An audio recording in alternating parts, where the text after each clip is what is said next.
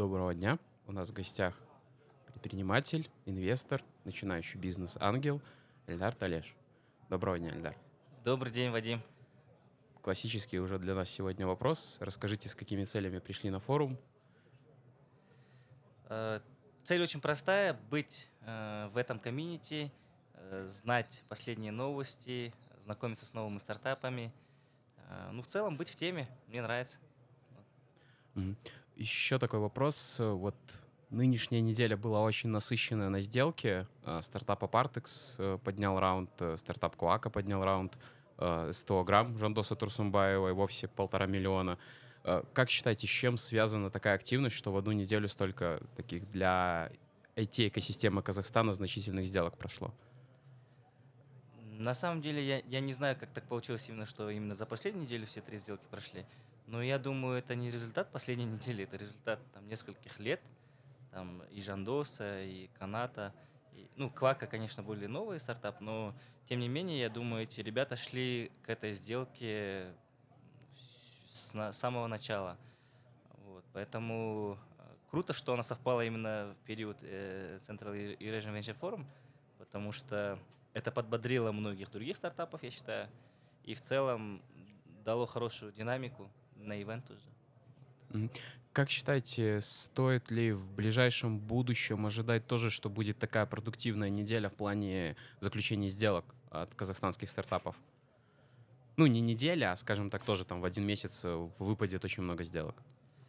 Почему бы нет? На самом деле сейчас экосистема очень быстро развивается. Последний год, э, вот даже мы вот по форуму видим, да, за год какие изменения, динамика, э, Digital Bridge как проходил, и количество стартапов, и помимо всего, самое важное, количество фондов. Там Тумар открыли в начале года, там э, в Узбекистане какие-то фонды появляются. В Казахстане очень много бизнес-ангелов, ну, включая меня, и очень много ну, новых лиц, которые приходят на рынок. Я думаю, по-любому будет больше сделок, э, более качественных сделок будет еще больше. И в целом экосистема будет расти. Mm-hmm. Отчасти уже, наверное, экзистенциальный вопрос для IT-комьюнити Казахстана. Это когда появится первый единорог именно среди IT-проектов. На ваш взгляд, когда это произойдет и проект какой направленности это будет? Это будет что-то связанное с искусственным интеллектом или другое совершенно? Э, классный вопрос. Я, я сам задумываюсь над этим вопросом, и на самом деле э, размышления над этим вопросом привели меня в эту индустрию. Я думаю, что рано или поздно будет единорог – с Казахстана. Э, на мой взгляд, это будет из более простой сферы. То есть, может быть, это скорее всего будет B2B, но это будет, наверное, какая-то простая модель. Э, что-то связано, может, с HR, может быть, что-то связано с EdTech, может быть, э, GameTech. Но я сомневаюсь, что это будет DeepTech, если честно. Ну, не знаю.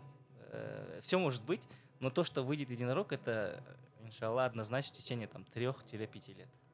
В какие вы бы стартапы советовали сейчас инвесторам вкладывать деньги? То есть, может, какие-то конкретно назовете казахстанские проекты или, наоборот, сферы, в которых эти стартапы действуют? Ну, я сам большой любитель B2B э, модели. Э, как правило, это SaaS. Мне очень нравится, вот как Адиль Нургожин, его мандат в целом. Э, B2B SaaS самая такая понятная, оцениваемая, метрики понятные. Mm-hmm. И э, из индустрии, не знаю, все зависит от фаундера, от команды, на самом деле тяжело сказать так. Я сам пока учусь mm-hmm. методом проб и ошибок. Ну, у вас уже есть какие-то компании в портфеле? Ну, я, да, где-то в пять проектов инвестировал.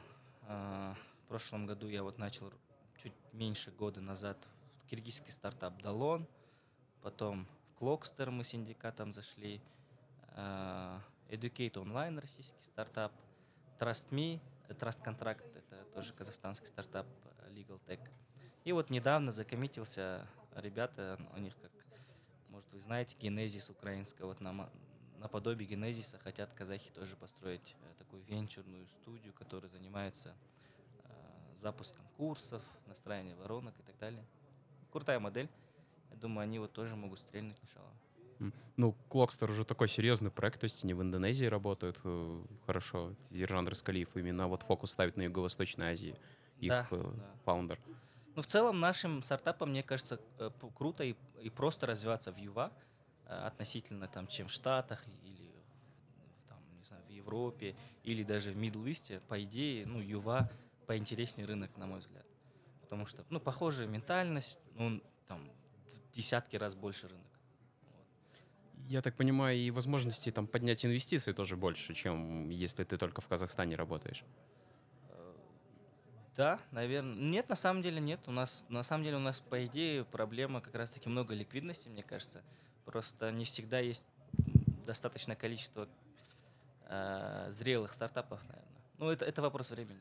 Мгм. И напоследок, э, какие вы бы дали советы стартаперам а, для того, чтобы им было как-то проще, не знаю, привлекать инвестиции или обращать на себя внимание инвесторов? То есть такой небольшой гайд для них, что им нужно по пунктикам делать.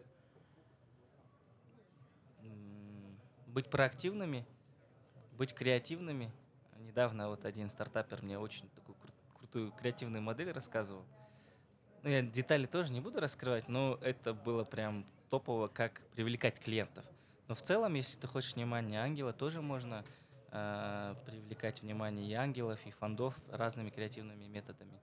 Но самое главное быть максимально проактивным и верить в свою идею, а там вопрос времени, когда найдется хороший инвестор, который поддержит. Вот, как-то так. Хорошо, большое спасибо вам, Альдар. Вам спасибо.